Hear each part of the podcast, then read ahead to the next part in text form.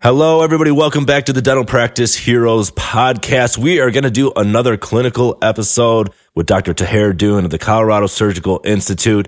He is here helping us out, demystifying the clinical things that we are all too scared to touch and we don't know how to do it. But Taher is here to help us and get us through it and give us some pointers. So how you doing today, Taher? I'm doing good, man. I'm doing good. Awesome, man. So we're talking today about ridge preservation, because who doesn't want to preserve that beautiful big ridge we got in our mouth? So for the people that are maybe newer to dentistry and this just sounds like crazy bone grafting, like we're cutting up someone's hip and putting it in their mouth, what is ridge preservation? Well, A, you make it sound super, super sexy, Paul. Thank you. Thank you. I have a thing for ridge preservation. I really do. I got I know, this ridge preservation poster. Yeah, it's like the cat hanging from it, like you can do it. Yes, like yes. preservation. Yeah. Oh my gosh, is it? Yeah. How did you saw that before? Okay, cool. Yeah, you. you so you know. basically, is all it is is taking the tooth out, bone grafting, and then membrane selection and suture choice. But really, at the end of the day, if we talk about it from a patient perspective first, it's helping them preserve the bone in the area for a future implant or just in general, preserving it against future atrophy. Now, granted, it will atrophy over time, but the the immediate collapse of the the socket and the the bone and the architecture in that area, you're helping the patient from that perspective. But also then from a business perspective, obviously it's good for revenue. It's an additional procedure, and the patient is benefiting from the thing also. So, ridge preservation, you can break it down from you know you got your four wall defects, which are the easier ones, pull the tooth out. There's four walls of bone around it. It's more of those slam dunks. Three wall gets a little bit more complex. Two wall, I would say, unless you're experienced, you know, send those ones out. And then the one wall defects is like, hey, catastrophe type of situation, don't do that. So for today's conversation, we can maybe talk about three wall and four wall defects because that's going to be 90% of the things you guys see in your practice.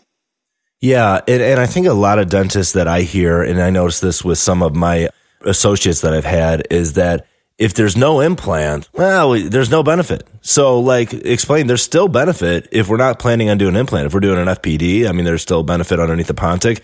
But like you mentioned, it's still, we're preserving bone and, and there's nothing wrong with preserving bone. So I think this should be a recommendation for every single extraction, minus, of course, I mean, wisdom teeth. Is, is that yeah, a recommendation as well? I don't think you need to graft wisdom teeth unless there's like a infection in the site and it's completely blown out the, the distal wall of the second molar. Other than that, if everything is fine, PRP or PRF inside your wisdom teeth is a, is a service, an absolute service to the patients. But bone grafting, I don't think necessarily is indicated on wisdom teeth. But for every other tooth, I think it's a service to the patient because what I found over the 10 years I've been doing this is sometimes the patients aren't ready for it and they don't think financially they can do it. And they'll come in in two years and be like, hey, I'm ready for the implant. And it's like, well, man, if we would have just done that, now you don't need block grafting. You don't need like complex stuff that's going to take 12 weeks to integrate, then just to place the implant. So you're, you're leaving the door open for them and here's the thing offer the best thing to the patients. On the treatment plan, I'll show extraction or surgical extraction. And then in a phase two, I'll show all the bone grafting. So it gives the patient the option like, hey, I can pull the tooth and live to fight another day and deal with the complications of maybe not having enough bone in the future. But if I choose to add this service on, then I know the price and, and a lot of people accept. I'd say close rate on bone grafting is like 60%. So 60% of the people you offer it to are going to do this procedure. So how how do you offer it? How do you talk it to the patient? How do you explain the benefits? Like what is the verbiage that you use? Yeah, so oftentimes, I mean, it's not necessarily a hygiene patient unless they come in and you find a failed root canal, because usually a patient of the practice, you're going to take care of like the urgent stuff more quickly. But let's say it's in the hygiene department, you see the failed endo, you guys don't want to retreat it. So yeah, you're going to give them the option and say like, look, I equate it to we are filling up a pothole in the road. This is all bone grafting is doing is filling the pothole and it leaves the door open for a future implant. And even if we were to place your implant at the same time, because we teach immediate implants also, I'm still going to bone graft around it. So either way, you're getting the bone graft. If you see them as a limited, we offer it to all limiteds. Now, sometimes limiteds come in and they need like four extractions. I might only bill them for two of the, the bone grafts just because I kind of feel bad sometimes. But, you know, show them all four. They say no. Say, hey, once I open the bone graft, I use it all anyways. So if you want, I'll do all four. You can pay for two, but For me, I, I always say, hey, I have a neurotic brain. I want it to be perfect. Can I graft all four for you? And that way you're, you're doing a good service for the patients. And I tell them like, look, this is leaving the door open. It is in your best interest to do it. But I understand like whatever you decide to do, at least you have the knowledge of why you should do it or why you're choosing not to do it. And I leave it up to them. But Dr. Dhoon, what if I don't do the bone graft? What's going to happen to me? So two things can happen. One, we let the site heal. It could take six to eight months and you have enough bone for the implant. Or in six to eight months, you don't, and then you need a more complex bone graft that's five times as expensive and it takes twice as long to place the implant. But at the end of the day, with biology, there's never a never, there's never an always. I can look into my crystal ball and project out into the future. And my job is to manage your expectations and tell you what you're going to be encountering into the future. And these are the potential scenarios if you don't choose to do it right now. Now, you don't have to, but if it was me or a family member, I would absolutely recommend it. Yeah. You nailed that. I've said it a few thousand times. yeah, right. it's like it's like this is the shtick, man. This is my line. But you found uh-huh. it. It works. It sounds great, man. So uh, let's let's get to the nitty gritty. What do we do? Okay. So from a medical history perspective, the big ones are is it's going to be head and neck radiation. It's going to be oral tobacco products. It's going to be recreational drug use. It's going to be SSRIs. So SSRIs are antidepressants. What we're finding, especially through COVID, man, I saw an uptick in these freak catastrophic failures, even on people I've done implants and bone grafting on before. And I was just like, dude, like, what is going on? Like, what are you taking right now? And like, hands down, every freak catastrophic failure was SSRIs. So make sure SSRIs do not take the patient off an SSRI you have to talk to their physician. And my line is I never change another doctor's medications, and I would expect that they don't change mine. We are going to have to talk to them before we move forward. And then IV bisphosphonates and oral bisphosphonates. If you're being ultra cautious nowadays, I'm doing more oral bisphosphonate cases, but in the beginning, refer those out until you got a couple hundred reps on these things so you can kind of see how to manage the cases. We give them the option of oral sedation, or I guess no sedation, oral sedation, IV sedation, and like anesthesia, propofol, sedation, but it's whatever you have available within the practice. And once the med history is out of the way, they're otherwise a very healthy person and a good candidate for the procedure. I tell them, like, look, tooth is coming out. We're going to bone graft. We're going to put PRP over the top. I don't say PRP, I say your own growth factors. If you have a centrifuge and you guys do that in your practice, and I recommend training your team because all my assistants will actually do the blood draws for me now and it's already spinning for 17 minutes in the centrifuge. Everyone has different settings based on how you learn it. I do 17 minutes and my team is getting everything prepped. So by the time I walk in the room, the PRP is already spinning. They don't pour out the bone graft until I extract the tooth and I tell them how much to pour out just because, you know, if they pour out two cc's and you only need 0.5, you're just wasting money. But I'll go in, pull the tooth. We all know that. But when you're grafting, you have to curette everything. You have to curette it out super thoroughly. I think there's something called the RAP, the regional acceleratory process, where when you scrape the cortical bone, it's going to help stimulate growth factors from within the socket. But you have to really scrape that stuff out. The maxillary molar and the infection is kind of penetrated the antral floor, that sinus floor. Be careful because you don't want to pop into the sinus floor you know, if you do, it happens. Just take a little CollaPlug or some PRP and put it up there and then follow with your graft. So your graft isn't leaking within the sinus or getting sucked in with that negative pressure within the sinus. But again, case selection is huge. Be cautious in those areas, but clean it out thoroughly. I'm also going to release and stick my curette or my periosteal and slide it along the buccal and release the buccal tissue. I'm also going to do the same thing to the palate a super common mistake is you don't lift the, the tissue away from the palatal bone. So when you go to tuck your membranes in, they'll bunch up and fold, and it's such a pain in the butt to deal with that. So make sure you're doing adequate tissue release from the beginning because once all the graft is in place and then you try to do all your releasing stuff, it's harder to navigate around all of it. So do your tissue uh, release ahead of time. Then I look at the socket Usually molars, if all that interseptal bone is still in place, you're at about 0.5 cc's. If you have a bigger infection, a lot of interseptal bone is missing, maybe use a 1 cc type of thing. And then multiple sites, two premolars, 1 cc. And if you're going across two molars, maybe prepare for one and a half to two cc's. But we're always trying to make sure we save it. I do hydrate the bone with the PRP. So once you put it, the PRF or the PRP into the press and it presses it into a membrane, you can pour out the fluid from that into your graft and hydrate it. If you guys aren't doing that, you can use something called Fusion Bone Binder. You can get it from Woodland Hills Pharmacy. It's gentamicin mixed in with a bunch of other big old chemistry words like polymethyl methacrylate. It's not really that, but it's some long ass word. And mix it all in. It adds consistency to the bone graft so it doesn't like flake and fall and move everywhere. And then you just get it all mixed up. So gentamicin is a good one for your grafts. We're finding out that clindamycin isn't good anymore. Prescribe antibiotics ahead of time for the patients. If they didn't get a pre-med on antibiotics and you're doing a same day, give them just two amoxicillin to take right then and there. If they have a penicillin allergy, go to maybe like a cephalexin, unless it's an anaphylactic type of reaction to it. Then you can go to your, maybe your Cipros and your quinolone family. Clindamycin and azithromycin, for whatever reason, I'm not having great results with Clinda and azithromycin. Uh, with the Z-Paks, I had people with post-op infection, so I'm not a huge fan of that. But again, that's just I haven't done lit review on it. It's just my anecdotal experience on those two medications.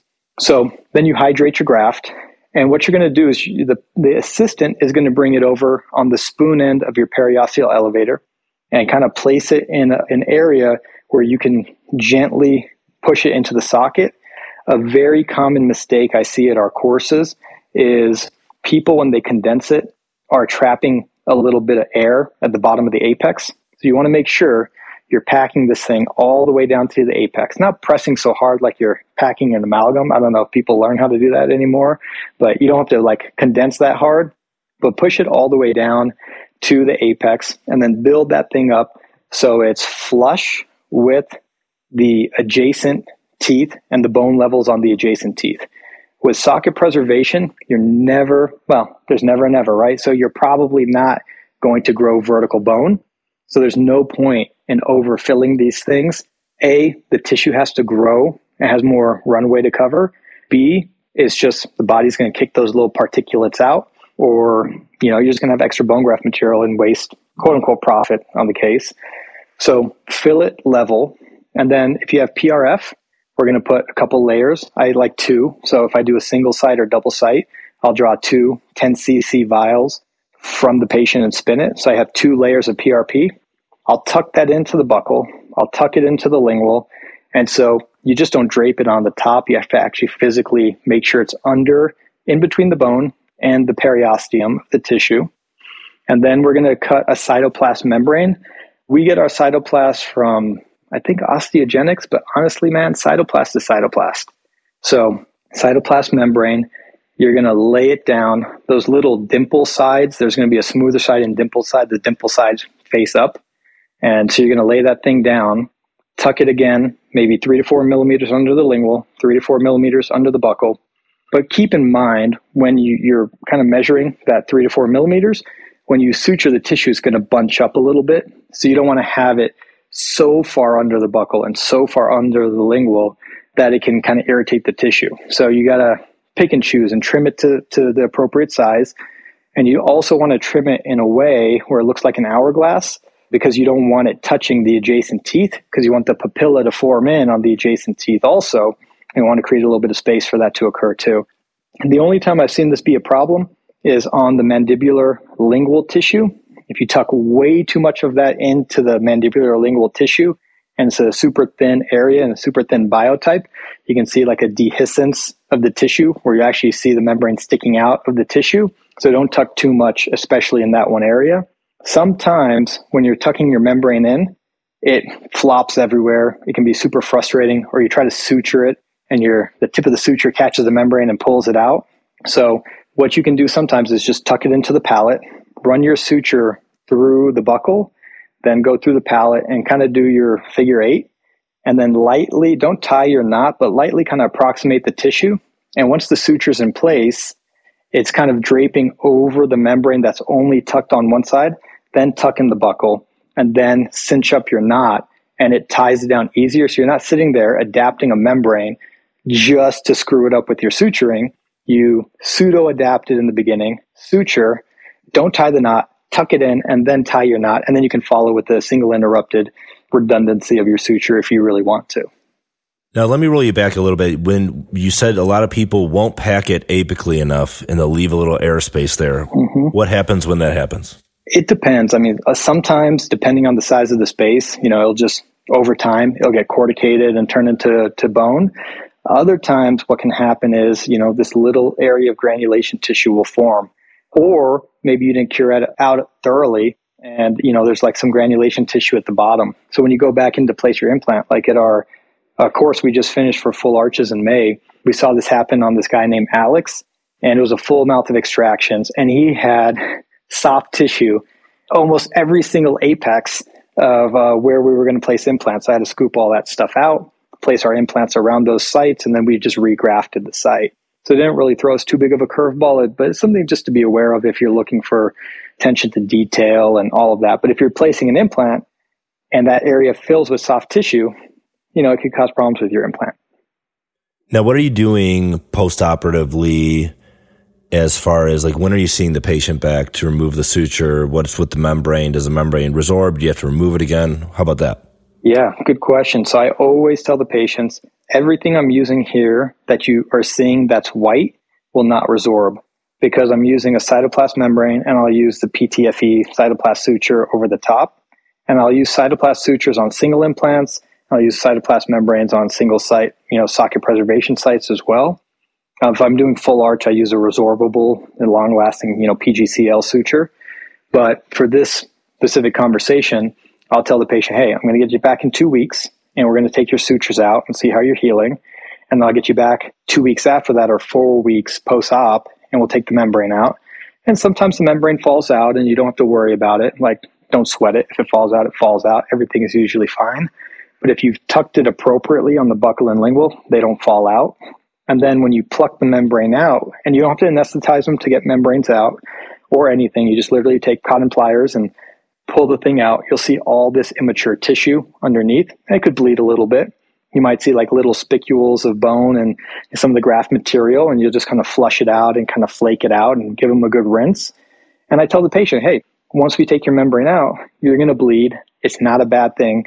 It's just immature tissue, bleeds very often, and then when it turns into long lasting mature tissue two weeks later, it won't bleed anymore. But sometimes after you take the membrane out, they're kind of worried about, like, hey, why am I bleeding again? So address it before you pull the membrane out because you're always going to pre address everything the patient is going to experience ahead of time. And what we found is when you graft and do this technique, there's less post operative pain as well. Nice. Now, what kind of bone are you using? So I'll use like a, a cortical cancellous mixture. So the cortical bone will stay around a little bit longer. It's there as a placeholder.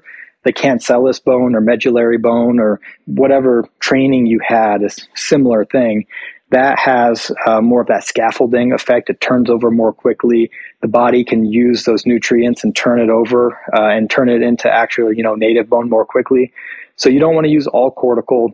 You don't want to use all cancellous. You want to kind of do a hybrid of that. And the thing is, like, if you look at the literature, there's going to be certain indications for other areas. Like people are using xenograft and tricalcium phosphate and all these other things. But for the for this conversation, your 90% of your bone grafting cases, it's going to be your cortical cancellous.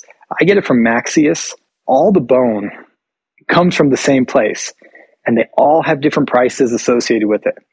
And Maxxeus is actually a super reputable company, super competitive on price. When I talk to different implant companies and we talk about their biologics and all of that, they're just like, yeah, Maxxeus. I don't know how they do it, but they do it. And it's the same thing. And no one has thrown them under the bus because they can't, because Maxxeus's product is really good. So you can look at Maxxeus and kind of order your, your bone graft from there. And I use that product like almost every single day. Awesome. Now, when you're when you're curetting the socket, are you doing any, any sort of like decortication of the socket or is just curette out all the soft tissue? Yeah, just curette all the soft tissue out of there. Sometimes it's like, you know, these really spindly, narrow roots with this big old periapical radiolucency on them. Sometimes those you can't get to perfectly. Well, you have to get that granulation tissue out. So then put a vertical release on your flap, pull it back, And it's almost like you're doing an apico. You just stick your curette in through the buccal into that stuff and scoop it out through the buccal. And then when you do your graft, you just build out your graft over the buccal because you got to get all that stuff out of there. Yeah. Now, what kind of fee are you charging for this? So I just charge them surgical extraction. I think we charge 650 bucks for the bone graft. We charge 220 for the non-resorbable membrane, which is the cytoplast, and I think I charge 110 bucks for the the PRP. But from a site preservation standpoint, whatever insurance will do to it will, will decrease the fee on some stuff. But sometimes there's not coverage for the graft and all these other things. So if you're a heavy PPO office or you have these like horrible plans, it's a way to actually get compensated a little bit better and more appropriately for the service that you're providing for people. Now, what would you say about these manufacturers that come along? They say, "Hey, we've got this plug. You just shove it in a hole and put a suture in it." Yeah, I think uh, is it called like the Osteogen plug? Yeah, Osteogen. I think Foundation's another one. Yeah. Okay. So four wall defects. Yes, I've heard you have to maybe use you know two of them sometimes to really kind of condense it within there. I haven't really done that technique. I'm more of like the the old school use your cortical cancellous type of thing because I get great results on that. But I've heard other people using the plug with success. So, you know, again, I don't want to comment on something because I eat my own cooking essentially. I don't want to comment on something I haven't personally done, but I know guys who I trust and their opinions, and they've said it works well. Yeah, I've heard some people say it works really well, and I've heard other people say it makes the bone very soft when they come back and do the implant. So it's like hard to get a good torque value. Yeah, maybe you have to wait like an extra month or so, let it turn over a little bit more. But yeah, I've heard similar things with the implant going in and not as much primary stability. Now, let's talk about recreational drugs. You mentioned recreational drugs, which I think is a big blanket statement. What are we talking about that's going to concern healing of bone? Yeah, so I mean, from a healing of bone perspective, you know, obviously they're saying like, yo, I'm using like coke and meth and all the heavy stuff. I would just send them to the surgeon. I know giving those guys epinephrine and, and anesthetic and sedatives and stuff, it's like all over the place. And I'm actually not sure how that stuff affects the bone.